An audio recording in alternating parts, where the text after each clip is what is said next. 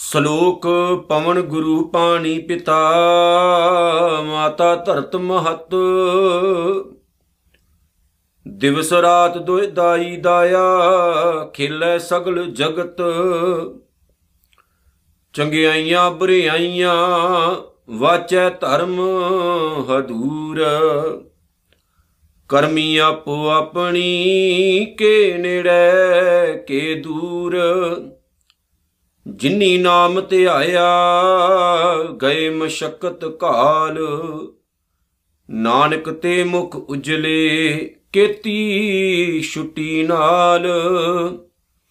ਜਿਨੀ ਨਾਮ ਧਿਆਇਆ, ਗਏ ਮਸ਼ਕਤ ਕਾਲ।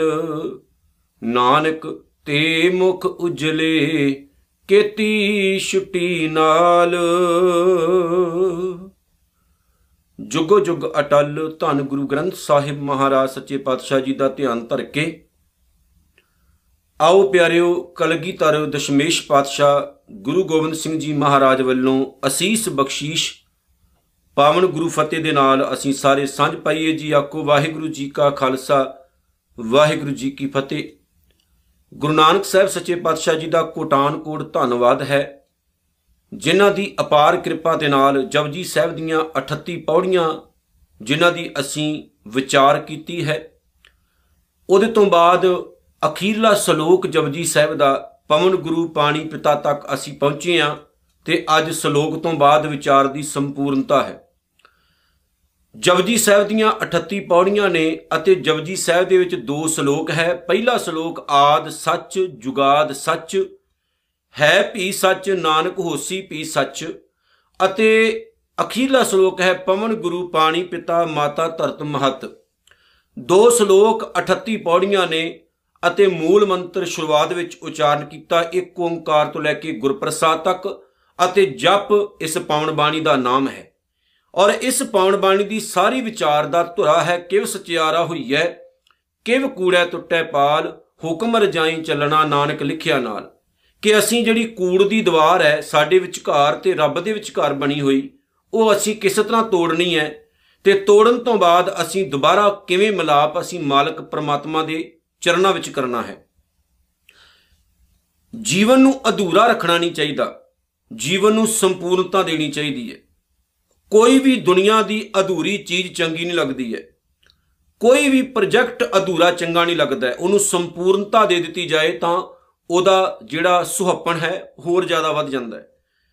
ਗੁਰੂ ਨਾਨਕ ਸਾਹਿਬ ਸੱਚੇ ਪਾਤਸ਼ਾਹ ਜੀ ਨੇ ਇਨਸਾਨ ਨੂੰ ਕਲੀਅਰ ਤੌਰ ਤੇ ਗੱਲ ਕਹੀ ਹੈ ਵੀ ਮੈਂ ਤੈਨੂੰ ਸੰਪੂਰਨ ਬਣਾਉਣਾ ਚਾਹੁੰਦਾ ਤੇਰੇ ਵਿੱਚ ਜਿਹੜੀਆਂ ਘਾਟਾਂ ਨੇ, ਤੇਰੇ ਵਿੱਚ ਜਿਹੜੀਆਂ ਕਮੀਆਂ ਨੇ, ਮੈਂ ਉਹਨਾਂ ਨੂੰ ਦੂਰ ਕਰਨਾ ਚਾਹੁੰਦਾ ਗੁਰੂ ਨਾਨਕ ਸਾਹਿਬ ਸੱਚੇ ਪਾਤਸ਼ਾਹ ਜੀ ਨੇ ਜਦੋਂ ਸ਼ਲੋਕ ਲਿਖਿਆ ਨਾ, ਤੇ ਕਿਹਾ ਵੀ ਪਵਨ ਗੁਰੂ, ਪਾਣੀ ਪਿਤਾ ਮਾਤਾ ਧਰਤ ਮਹਤ।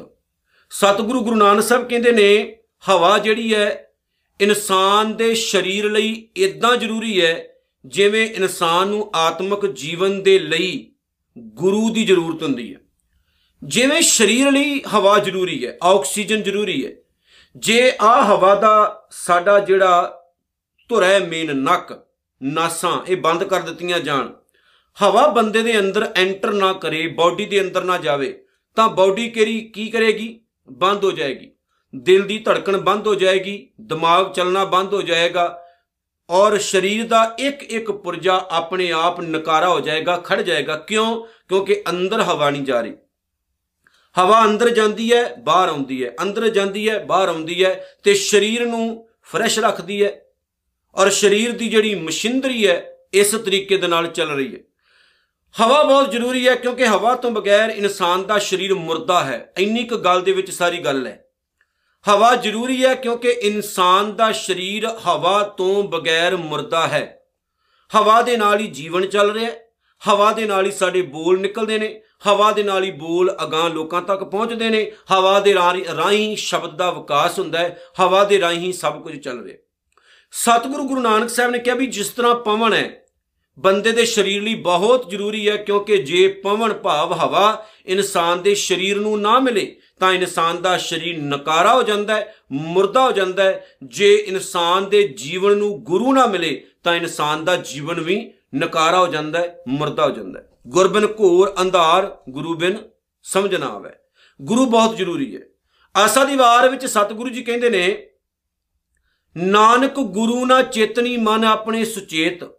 ਛੁੱਟੇ ਤਿਲ ਬਵਾੜ ਜਿਉ ਸੁਣਿਆ ਅੰਦਰ ਖੇਤ, ਖੇਤੇ ਅੰਦਰ ਛੁੱਟਿਆਂ ਕਹੋ ਨਾਨਕ ਸੋ ਨਾ, ਫਲੀਆਂ ਫੁਲੀਆਂ ਬੱਪੜੇ ਭੀਤਨ ਵਿੱਚ ਸਵਾ ਫਿਰ ਸਤਿਗੁਰੂ ਜੀ ਕਹਿੰਦੇ ਨੇ, ਬਲਹਾਰੀ ਗੁਰ ਆਪਣੇ ਦਿਉਹਾੜੀ ਸਦਵਾਰ, ਜਿਨ ਮਾਨਸ ਤੇ ਦੇਵਤੇ ਕੀਏ ਕਰਤਨਾ ਲਾਗੀ ਵਾਰ। ਫਿਰ ਸਤਿਗੁਰੂ ਜੀ ਕਹਿੰਦੇ ਨੇ ਕਿ ਕੁਝ ਵੀ ਹੋ ਜਾਏ, ਗੁਰੂ ਤੋਂ ਬਗੈਰ ਛੁਟਕਾਰਾ ਨਹੀਂ ਹੋਣਾ, ਤੇ ਗੁਰੂ ਕੇਵਲ ਤੇ ਕੇਵਲ ਸ੍ਰੀ ਗੁਰੂ ਗ੍ਰੰਥ ਸਾਹਿਬ ਹੈ। ਇਹ ਨੋਟ ਕਰ ਲਿਓ। ਸਾਡਾ ਗੁਰੂ ਕੇਵਲ ਤੇ ਕੇਵਲ ਕੌਣ ਹੈ? ਸ੍ਰੀ ਗੁਰੂ ਗ੍ਰੰਥ ਸਾਹਿਬ। ਸਾਨੂੰ ਗੁਰੂ ਗ੍ਰੰਥ ਸਾਹਿਬ ਹੀ ਦੱਸਦਾ ਹੈ ਕਿ ਜੀਵਨ ਕਿੱਦਾਂ ਜਿਉਣਾ ਹੈ। ਨਾ ਕਿ ਜਿਹੜੇ ਅੱਜ ਦੇ ਜ਼ਿਆਦਾ ਅਪਡੇਟ ਹੋ ਚੁੱਕੇ ਨੇ, ਕੁਝ ਸਾਡੇ ਸਿੱਖ ਵੀਰ ਭੁੱਲੜ ਹੋ ਚੁੱਕੇ ਨੇ, ਉਹ ਇਹ ਬਿਆਨ ਦਿੰਦੇ ਨੇ ਕਿ ਸਾਨੂੰ ਗੁਰੂ ਗ੍ਰੰਥ ਸਾਹਿਬ ਤੋਂ ਪਤਾ ਲੱਗਦਾ ਹੈ ਕਿ ਗੁਰੂ ਕੀ ਹੈ। ਨਹੀਂ। ਗੁਰੂ ਗੋਬਿੰਦ ਸਿੰਘ ਸਾਹਿਬ ਨੇ ਕਹਿ ਦਿੱਤਾ ਹੈ ਵੀ ਤੁਹਾਡਾ ਗੁਰੂ ਕੇਵਲ ਗੁਰੂ ਗ੍ਰੰਥ ਸਾਹਿਬ ਹੈ। ਬਾਣੀ ਗੁਰੂ ਗੁਰੂ ਹੈ, ਬਾਣੀ ਵਿੱਚ ਬਾਣੀ, ਅੰਮ੍ਰਿਤ ਸਾਰੇ। ਤੇ ਜੇ ਅਸੀਂ ਇਹ ਬਿਆਨ ਦਵਾਂਗੇ ਵੀ ਸਾਨੂੰ ਗੁਰੂ ਗ੍ਰੰਥ ਸਾਹਿਬ ਤੋਂ ਪਤਾ ਲੱਗਦਾ ਹੈ ਵੀ ਗੁਰੂ ਕੌਣ ਹੈ, ਇਹ ਤਾਂ ਰਾਧਾ ਸੁਆਮੀ ਵੀ ਕਹਿੰਦੇ ਨੇ, ਨਿਰੰਕਾਰੀਏ ਵੀ ਕਹਿੰਦੇ ਨੇ, ਹੋਰ ਜਿਹੜੇ ਡੇਰੇਦਾਰ ਨੇ, ਉਹ ਵੀ ਕਹਿੰਦੇ ਨੇ, ਕਿਉਂਕਿ ਉਹਨਾਂ ਨੇ ਗੁਰੂ ਗ੍ਰੰਥ ਸਾਹਿਬ ਦੀ ਜਗ੍ਹਾ ਤੇ ਆਪਣੇ ਆਪ ਨੂੰ ਗੁਰੂ ਅਖਵਾਉਣਾ ਸ਼ੁਰੂ ਕਰ ਦਿੱਤਾ। ਨੰਬਰ 2 ਇਹ ਵੀ ਮੈਂ ਇੱਕ ਕਨਫਿਊਜ਼ਨ ਦੂਰ ਕਰ ਦਵਾਂ, ਗਿਆਨ ਆਪਣੇ ਆਪ ਦੇ ਵਿੱਚ ਅਧੂਰਾ ਹੈ। ਗਿਆਨ ਦਾ ਇੱਕ ਧੁਰਾ ਹੋਣਾ ਚਾਹੀਦਾ ਹੈ। ਗਿਆਨ ਕਿਸੇ ਨਾ ਕਿਸੇ ਧੁਰੇ ਦੇ ਅਧੀਨ ਹੁੰਦਾ ਹੈ। ਸ੍ਰੀ ਗੁਰੂ ਗ੍ਰੰਥ ਸਾਹਿਬ ਮਹਾਰਾਜ ਸੱਚੇ ਪਾਤਸ਼ਾਹ ਗਿਆਨ ਦੇ ਧੁਰੇ ਨੇ। ਹੁਣ ਜੇ ਰਾਧਾ ਸਵਾਮੀਏ ਕਹਿਣ ਵੀ ਦੇਹਧਾਰੀ ਤੋਂ ਬਗੈਰ ਤੁਹਾਡਾ ਗੁਜ਼ਾਰਾ ਨਹੀਂ, ਉਹ ਸਹੀ ਵੀ ਨੇ ਆਪਣੀ ਜਗ੍ਹਾ ਤੇ, ਜੇ ਇਹ ਲੋਕ ਇਹ ਗੱਲ ਕਹਿੰਦੇ ਨੇ ਵੀ ਗੁਰੂ ਗ੍ਰੰਥ ਸਾਹਿਬ ਤੋਂ ਗੁਰੂ ਦਾ ਪਤਾ ਲੱਗਦਾ ਹੈ। ਗੁਰੂ ਗ੍ਰੰਥ ਸਾਹਿਬ ਹੀ ਗੁਰੂ ਹੈ, ਬਾਣੀ ਹੀ ਗੁਰੂ ਹੈ, ਇਹਦੇ ਇਹ ਜਰੀਆ ਨਹੀਂ ਹੈ, ਇਹਦੇ ਥਰੂ ਹੀ ਸਾਨੂੰ ਸੱਚ ਦੀ ਸਮਝ ਲੱਗਦੀ ਹੈ। ਯਾਦ ਰੱਖਿਓ ਤੇ ਸਤਿਗੁਰੂ ਜੀ ਕਹਿੰਦੇ ਨੇ, ਜਿਵੇਂ ਹਵਾ ਜ਼ਰੂਰੀ ਹੈ, ਐਨ ਇਸੇ ਤਰ੍ਹਾਂ ਸਿੱਖਾ, ਤੈਨੂੰ ਗੁਰੂ ਦੀ ਜ਼ਰੂਰਤ ਹੈ। ਕਿਉਂਕਿ ਗੁਰੂ ਤੋਂ ਬਗੈਰ ਤੂੰ ਮੁਰਦਾ ਹੈ, ਗੁਰੂ ਤੋਂ ਬਗੈਰ ਤੂੰ ਅਧੂਰਾ ਹੈ। ਗੁਰੂ ਜਦੋਂ ਤੱਕ ਤੇਰੀ ਬਾਹ ਨਹੀਂ ਫੜੇਗਾ, ਤੇਰਾ ਜੀਵਨ ਜਿਹੜਾ ਨਕਾਰਾ ਹੈ, ਤੇਰਾ ਜੀਵਨ ਬੇਕਾਰ ਹੈ, ਗੁਰੂ ਤੋਂ ਬਗੈਰ ਤੂੰ ਕਿਸੇ ਕੰਮ ਦਾ ਨਹੀਂ। ਪਾਣੀ ਪਿਤਾ। ਜਿਸ ਤਰ੍ਹਾਂ ਪਾਣੀ ਸਬਣਾ ਦਾ ਪਿਤਾ ਹੈ, ਪਾਣੀ ਤੋਂ ਹੀ ਇਨਸਾਨ ਦਾ ਵੀਰਜ ਤਿਆਰ ਹੁੰਦਾ ਹੈ। ਪਾਣੀ ਤੋਂ ਬਿੰਦ ਤਿਆਰ ਹੁੰਦਾ ਹੈ। ਪਾਣੀ ਤੋਂ ਹੀ ਜੀਵਨ ਅਗਾਹ ਚੱਲਦਾ ਹੈ। ਜਿਵੇਂ ਸਤਿਗੁਰੂ ਨੇ ਪਾਉਣ ਬਾਣੀ ਵਿੱਚ ਆਖਿਆ ਨਾ ਕਿ ਪਹਿਲਾ ਪਾਣੀ ਜੀਉ ਹੈ, ਜਿਤ ਹਰਿਆ ਸਭ ਕੋਏ। ਪਾਣੀ ਪਿਤਾ ਜਗਤ ਕਾ, ਫਿਰ ਪਾਣੀ ਸਭ ਖਾਏ। ਪਾਣੀ ਤੋਂ ਹੀ ਜੀਵ ਪੈਦਾ ਹੁੰਦਾ ਹੈ, ਪਾਣੀ 'ਚ ਹੀ ਇਨਸਾਨ ਮਰ ਜਾਂਦਾ ਹੈ, ਖਤਮ ਹੋ ਜਾਂਦਾ ਹੈ। ਇਨਸਾਨ ਦਾ ਜਿਹੜਾ ਜੀਵਨ ਹੈ, ਜੇ ਹਵਾ ਜ਼ਰੂਰੀ ਹੈ ਤੇ ਪਾਣੀ ਵੀ ਪਿਤਾ ਹੈ। ਭਾਵ ਪਾਣੀ ਤੋਂ ਹੀ ਇਨਸਾਨ ਬਣਦਾ ਹੈ। ਇਹ ਯਾਦ ਰੱਖਿਓ। ਤੇ ਸਤਿਗੁਰੂ ਜੀ ਕਹਿੰਦੇ ਨੇ, ਭਾਈ, ਮਾਤਾ ਧਰਤ ਮਹਤ, ਵੱਡੀ ਮਾਂ ਹੈ ਧਰਤੀ। ਜਿਹੜੀ ਸਾਨੂੰ ਆਪਣੀ ਗੋਦ ਵਿੱਚ ਰੱਖ ਕੇ ਤੇ ਸਾਨੂੰ ਤਰ੍ਹਾਂ ਤਰ੍ਹਾਂ ਦੇ ਖਾਣ ਲਈ ਪਦਾਰਥ ਦਿੰਦੀ ਹੈ, ਸਹਾਰਾ ਦਿੰਦੀ ਹੈ। ਦੇਖੋ, ਧਰਤੀ ਤੋਂ ਵੱਡੀ ਮਾਂ ਕੋਈ ਨਹੀਂ। ਜਿਵੇਂ ਬਾਬਾ ਫਰੀਦ ਸਾਹਿਬ ਦਾ ਇੱਕ ਬਚਨ ਹੈ ਨਾ, ਉੱਥੇ ਬਾਬਾ ਫਰੀਦ ਸਾਹਿਬ ਨੇ ਕਬਰ ਦੀ ਗੱਲ ਕੀਤੀ, ਕਬਰ ਦੀ। ਕਹਿੰਦੇ ਨੇ, ਇਹ ਗੱਲ ਚੇਤੇ ਰੱਖੀ ਮੇਰੀ ਕਿ ਕਦੇ ਵੀ ਖਾਕ ਨੂੰ ਮਾੜਾ ਨਾ ਆਖੀ। ਫਰੀਦਾ ਖਾਕ ਨਾ ਨਿੰਦੀ ਹੈ, ਭਾਵ ਮਿੱਟੀ। ਖਾਕੂ ਜੇਡ ਨਾ ਕੋਏ, ਮਿੱਟੀ ਤੋਂ ਵੱਡਾ ਕੋਈ ਨਹੀਂ। ਜੀਵੰਦਿਆਂ ਪੈਰਾਂ ਤਲੇ, ਇਹ ਮਾਂ ਜਿਉਂਦਿਆਂ ਸਾਡੇ ਪੈਰਾਂ ਹੇਠ ਹੁੰਦੀ ਹੈ ਮੋਇਆ ਉੱਪਰ ਹੋਏ ਜਦੋਂ ਬੰਦਾ ਮਰ ਜਾਏ, ਤਾਂ ਇਹ ਹੀ ਸਾਨੂੰ ਸਾਂਭਦੀ ਹੈ ਯਾਦ ਰੱਖਿਓ, ਇਹ ਸਾਡੀ ਵੱਡੀ ਮਾਂ ਹੈ ਜਿਹਦੇ ਤੋਂ ਸਾਨੂੰ ਸਾਰੇ ਖਾਣ ਲਈ ਪਦਾਰਥ ਮਿਲਦੇ ਨੇ। ਪਹਿਨਣ ਲਈ ਕੱਪੜੇ ਵੀ ਇਹੀ ਪੈਦਾ ਕਰਦੀ ਹੈ ਪੀਣ ਲਈ ਪਾਣੀ ਵੀ ਇਹੀ ਪੈਦਾ ਕਰਦੀ ਹੈ, ਖਾਣ ਲਈ ਪਦਾਰਥ ਵੀ ਇਹੀ ਪੈਦਾ ਕਰਦੀ ਹੈ ਤੇ ਜਦੋਂ ਆਪਾਂ ਮਰ ਜਾਂਦੇ ਆ ਫੇਰ ਸਾਨੂੰ ਆਪਣੇ ਵਿੱਚ ਰਲਾ ਲੈਂਦੀ ਹੈ। ਇਸ ਲਈ ਇਹ ਵੱਡੀ ਮਾਂ ਹੈ। ਸਤਿਗੁਰ ਨੇ ਸਾਨੂੰ ਧਰਤੀ ਨਾਲ ਜੋੜਿਆ ਜਿਵੇਂ ਇੱਕ ਅੰਗਰੇਜ਼ ਰਾਈਟਰ ਕਹਿੰਦਾ ਨਾ ਕਿ ਤੁਸੀਂ ਹਮੇਸ਼ਾ ਧਰਤੀ ਦੇ ਨਾਲ ਜੁੜ ਕੇ ਰਹੋ। ਸਟੇ ਗਰਾਊਂਡਡ ਧਰਤੀ ਦੇ ਨਾਲ ਰਹੋ। ਉਹਦੇ ਨਾਲ ਕੀ ਹੋਏਗਾ? ਤੁਹਾਨੂੰ ਆਪਣੇ ਅੰਦਰ ਨਿਮਰਤਾ ਦਿਸੇਗੀ। ਤੁਹਾਡਾ ਹੰਕਾਰ ਜਿਹੜਾ ਨਾ, ਉਹ ਤੁਹਾਨੂੰ ਉਤਾਂ ਲੈ ਕੇ ਜਾਏਗਾ, ਪਰ ਇੱਕ ਦਿਨ ਹੇਠਾਂ ਪਟਕਾ ਕੇ ਸੁੱਟੇਗਾ ਔਰ ਰਹਿਣਾ ਹੀ ਕੱਖ ਨਹੀਂ ਹੈ। ਸਤਿਗੁਰੂ ਜੀ ਕਹਿੰਦੇ ਨੇ, ਦਿਵਸ ਰਾਤ ਦੋਏ ਦਾਈ ਦਾਇਆ ਹੁਣ ਇਸ ਵੱਡੀ ਮਾਂ ਧਰਤੀ ਦੀ ਗੋਦ ਵਿੱਚ ਰਹਿਣ ਵਾਲਾ ਜਿਹੜਾ ਇਨਸਾਨ ਹੈ, ਉਹਦੇ ਲਈ ਅਕਾਲ ਪੁਰਖ ਵਾਹਿਗੁਰੂ ਨੇ ਦਾਈ ਤੇ ਦਾਇਆ ਪੈਦਾ ਕੀਤੇ ਨੇ। ਵੱਡੇ ਘਰਾਂ ਦੇ ਵਿੱਚ, ਅਮੀਰ ਘਰਾਂ ਦੇ ਵਿੱਚ ਬੱਚਿਆਂ ਦੇ ਲਈ ਦਾਈ ਤੇ ਦਾਇਆ ਰੱਖੇ ਜਾਂਦੇ ਨੇ। ਦਿਵਸ ਤੇ ਰਾਤ ਦਾਈ ਤੇ ਦਾਇਆ। ਰਾਤ ਨੂੰ ਖਡਾਉਣ ਵਾਲੀ ਹੈ ਦਾਈ, ਗੋਦ ਵਿੱਚ ਬਿਠਾ ਕੇ ਬੱਚੇ ਨੂੰ ਸਮਾ ਦਿੰਦੀ ਹੈ ਦਿਨ ਨੂੰ ਖਡਾਉਣ ਵਾਲਾ ਹੈ ਦਾਇਆ। ਉਹ ਸਾਨੂੰ ਸਾਰਾ ਦਿਨ ਕਮਾਉਂਦਾ ਰਹਿੰਦਾ ਹੈ ਤੇ ਗੁਰੂ ਨਾਨਕ ਸਾਹਿਬ ਜੀ ਕਹਿੰਦੇ ਨੇ, ਰਾਤ ਅਤੇ ਦਿਨ, ਇਹ ਦੋਨੋਂ ਸਮਝ ਲਓ ਖਡਾਵੀ ਤੇ ਖਡਾਵਾ ਨੇ। ਜਿਨ੍ਹਾਂ ਦੀ ਗੋਦ ਵਿੱਚ ਇਨਸਾਨ ਰਾਤ ਦਿਨ ਖੇਡਦਾ ਹੈ ਤੇ ਕਈ ਤਰ੍ਹਾਂ ਦੇ ਕੌਤਕ ਕਰ ਰਿਹਾ ਹੈ, ਇਹ ਵੀ ਅਕਾਲ ਪੁਰਖ ਵਾਹਿਗੁਰੂ ਦੀ ਸਾਡੇ ਉੱਤੇ ਮਹਾਨ ਬਖਸ਼ਿਸ਼ ਹੈ। ਜੇ ਦਿਨ ਹੀ ਹੁੰਦਾ, ਰਾਤ ਨਾ ਹੁੰਦੀ ਤੇ ਫਿਰ ਆਪਾਂ ਕੀ ਕਰਦੇ? ਇਹ ਪ੍ਰਮਾਤਮਾ ਨੇ ਇੱਕ ਨਿਯਮ ਤਿਆਰ ਕੀਤੇ ਨੇ, ਜੇ ਦਿਨ ਬਣਾਇਆ ਤੇ ਰਾਤ ਵੀ ਬਣਾਈ ਹੈ। ਕਿ ਬੰਦਿਆ ਥੱਕਿਆ, ਟੁੱਟਿਆ, ਹਾਰਿਆ ਜਦੋਂ ਆਉਣਾ ਹੈ, ਰਾਤ ਨੂੰ ਖਾ ਪੀ ਤੇ ਆਰਾਮ ਕਰ ਫਰੈਸ਼ ਹੋਏਗਾ ਤੇ ਦਿਨ ਚੜੇਗਾ ਤੇ ਫਿਰ ਆਪਣੀ ਜ਼ਿੰਦਗੀ ਦੀ ਸ਼ੁਰੂਆਤ ਕਰ ਲਵੀਂ। ਚੰਗਿਆਈਆਂ ਬੁਰਾਈਆਂ ਵਾਚੈ ਧਰਮ ਹਦੂਰ। ਫਿਰ ਗੁਰੂ ਨਾਨਕ ਸਾਹਿਬ ਸੱਚੇ ਪਾਤਸ਼ਾਹ ਕਹਿੰਦੇ ਨੇ, ਰਾਤ ਦਿਨ ਦੇ ਵਿੱਚ ਜ਼ਿੰਦਗੀ ਬਤੀਤ ਕਰਦਿਆਂ ਹੋਇਆ ਜਿਹੜਾ ਇਨਸਾਨ ਹੈ, ਕਈ ਤਰ੍ਹਾਂ ਦੇ ਚੰਗੇ ਅਤੇ ਮਾੜੇ ਕਰਮ ਕਰਦਾ ਹੈ। ਉਹ ਚੰਗੇ ਅਤੇ ਮਾੜੇ ਜਿਹੜੇ ਕੰਮ ਨੇ ਇਨਸਾਨ ਦੇ, ਉਹਨਾਂ ਨੂੰ ਵਾਚਿਆ ਜਾਂਦਾ ਹੈ ਧਰਮ ਹਦੂਰ, ਧਰਮ ਰਾਜ ਦੀ ਹਜ਼ੂਰੀ ਵਿੱਚ। ਹੁਣ ਇੱਥੇ ਮੈਂ ਸਪਸ਼ਟ ਕਰ ਦਵਾਂ। ਗੁਰਬਾਣੀ ਕਿਸੇ ਵੀ ਸਨਾਤਨ ਮਤ ਦੇ, ਬ੍ਰਾਹਮਣੀ ਮਤ ਦੇ ਬਣਾਏ ਦੇਵਤੇ ਨੂੰ ਪ੍ਰਵਾਨ ਨਹੀਂ ਕਰਦੀ।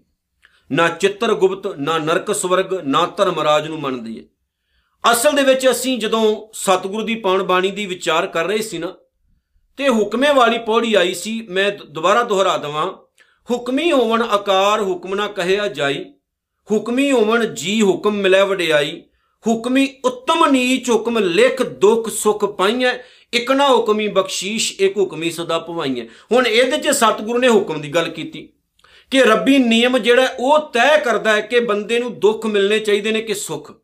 ਬੰਦੇ ਨੂੰ ਨੇੜੇ ਲਿਆਉਣਾ ਕਿ ਦੂਰ ਕਰਨਾ ਹੈ। ਭਾਵ ਕਿ ਸਾਡੇ ਚੰਗੇ ਮਾੜੇ ਜਿਹੜੇ ਕੰਮ ਹੁੰਦੇ ਨੇ, ਉਹਨਾਂ ਦਾ ਫੈਸਲਾ ਰੱਬੀ ਨਿਯਮ ਦੇ ਆਧਾਰ ਤੇ ਹੁੰਦਾ ਹੈ, ਜਿਹਨੂੰ ਧਰਮਰਾਜ ਕਹਿ ਸਕਦੇ ਆ ਜਿਹਨੂੰ ਧਰਮ ਕਹਿ ਸਕਦੇ ਆ ਜਿਹੜਾ ਰੱਬ ਦਾ ਕਾਨੂੰਨ ਹੈ, ਰੱਬ ਦਾ ਨਿਯਮ ਹੈ, ਜਿਹਦੇ ਆਧਾਰ ਤੇ ਫੈਸਲਾ ਕੀਤਾ ਜਾਂਦਾ ਹੈ। ਨਾ ਕਿ ਉਹ ਧਰਮਰਾਜ ਹੈ, ਜਿਹੜਾ ਜਿਨੇ ਵੱਖਰਾ ਇੱਕ ਨਰਕ ਸਵਰਗ ਬਣਾਇਆ ਹੋਇਆ ਹੈ, ਜਿਹਦੇ ਵਿੱਚ ਆਪਣਾ ਆਸਣ ਲਗਾ ਕੇ ਬੈਠਾ ਹੋਇਆ ਹੈ ਤੇ ਚਿੱਤਰਗੁਪਤ ਦੇ ਲਿਖੇ ਮੁਤਾਬਕ ਫੈਸਲੇ ਕਰਦਾ ਨਹੀਂ, ਪਰਮਾਤਮਾ ਜਿਹੜਾ ਹੈ, ਇਸ ਤਰ੍ਹਾਂ ਦਾ ਨਹੀਂ ਹੈ ਵੀ ਲਿਖੇ ਕੋਈ ਹੋਰ ਪੜੇ ਕੋਈ ਹੋਰ, ਫੈਸਲਾ ਕੋਈ ਹੋਰ ਕਰੇ ਤੇ ਦੰਦ ਕੋ, ਦੰਡ ਕੋਈ ਹੋਰ ਦਵੇ, ਸਜ਼ਾ ਕੋਈ ਹੋਰ ਦਵੇ।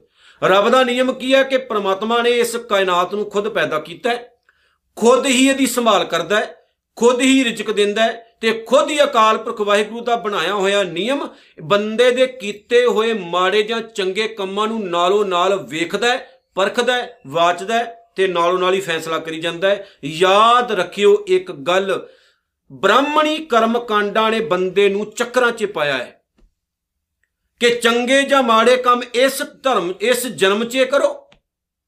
ਚੰਗੇ ਜਾਂ ਮਾੜੇ ਕਰਮ ਇਸ ਜਨਮ 'ਚ ਕਰੋ, ਫੈਸਲਾ ਅਗਲੇ ਜਨਮ 'ਚ ਜਾ ਕੇ ਹੋਣਾ। ਗੁਰਬਾਣੀ ਇਦਾਂ ਦੀ ਨਹੀਂ ਹੈ ਟੱਟ ਫੱਟ ਦੀ ਗੱਲ ਕਰਦੀ ਗੁਰਬਾਣੀ।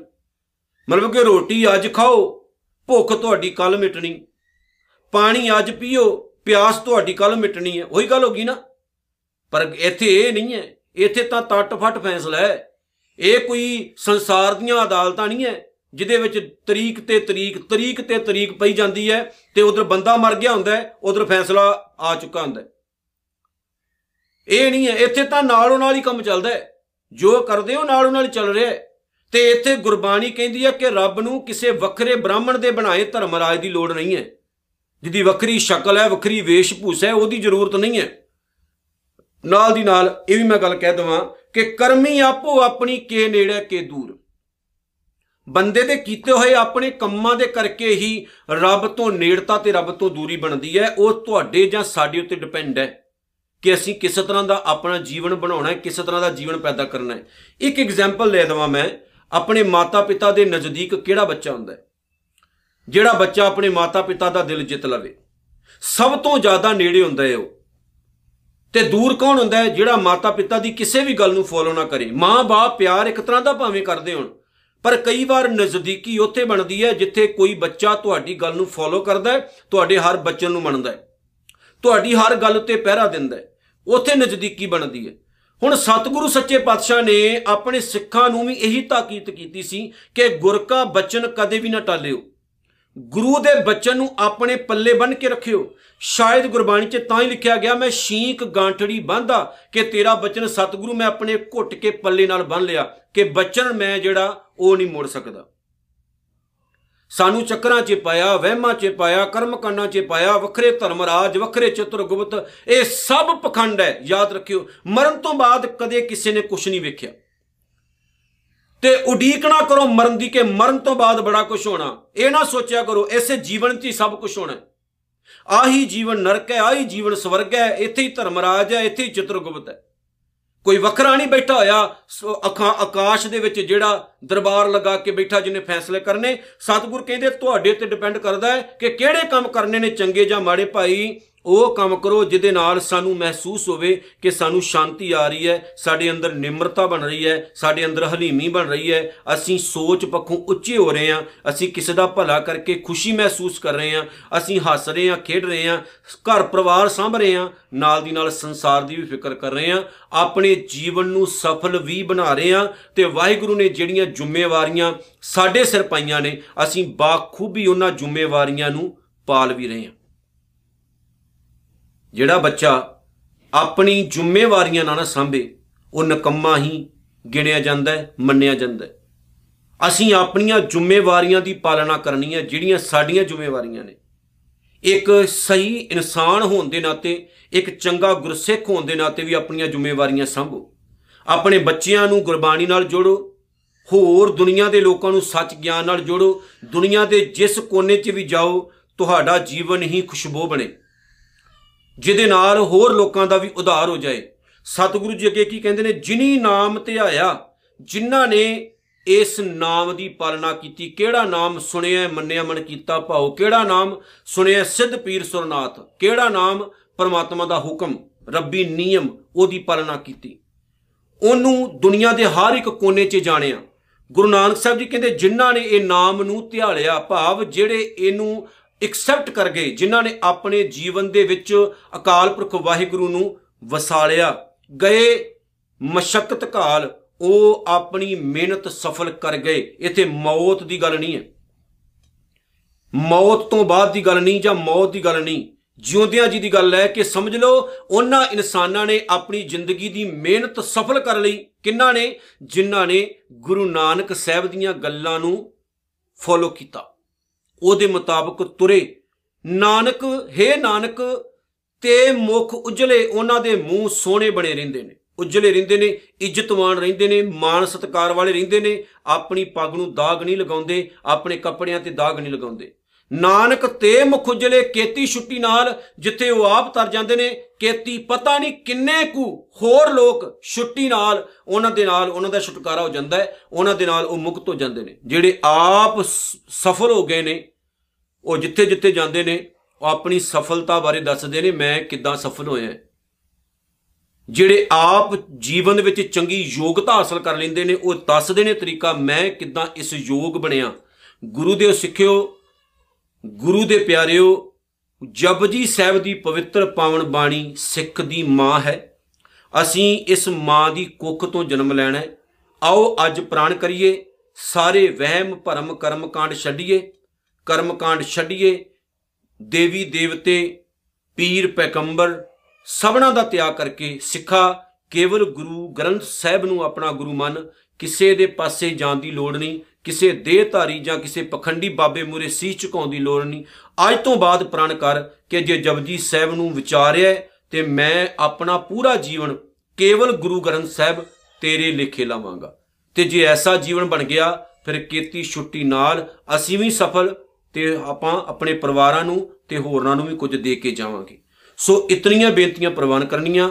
ਗੁਰੂ ਗ੍ਰੰਥ ਸਾਹਿਬ ਜੀ ਦਾ ਬਹੁਤ ਬਹੁਤ ਧੰਨਵਾਦ। ਗੁਰੂ ਨਾਨਕ ਸਾਹਿਬ ਦਾ ਧੰਨਵਾਦ। ਔਰ ਸਮੂਹ ਸਾਰੀ ਸਾਧ ਸੰਗਤ ਦਾ ਜਿਨ੍ਹਾਂ ਨੇ ਪੂਰੀ ਜਪਜੀ ਸਾਹਿਬ ਦੀ ਵਿਚਾਰ ਚਰਚਾ ਸੁਣੀ ਹੈ, ਉਹਨਾਂ ਦਾ ਵੀ ਧੰਨਵਾਦ ਕਿ ਸਤਿਗੁਰੂ ਨੇ ਕਿਰਪਾ ਕੀਤੀ ਹੈ, ਅੱਜ ਜਪਜੀ ਸਾਹਿਬ ਦੀ ਵਿਚਾਰ ਕੰਪਲੀਟ ਹੋਈ ਹੈ। ਸਤਿਗੁਰੂ ਜੀ ਕਿਰਪਾ ਕਰਨ, ਸਾਡਾ ਜੀਵਨ ਸਫਲ ਹੋ ਜਾਏ ਅਤੇ ਅਸੀਂ ਇਸੇ ਤਰ੍ਹਾਂ ਹੀ ਗੁਰਬਾਣੀ ਦੀ ਵਿਚਾਰ ਕਰਦੇ ਹੋਏ ਆਪਣੇ ਜੀਵਨ ਨੂੰ ਹੋਰ ਸੁੰਦਰ, ਹੋਰ ਸੁਹੱਪਣ, ਹੋਰ ਵਧੀਆ ਬਣਾ ਸਕੀਏ ਜੀ। ਵਾਹਿਗੁਰੂ ਜੀ ਕਾ ਖਾਲਸਾ, ਵਾਹਿਗੁਰੂ ਜੀ ਕੀ ਫਤਿਹ।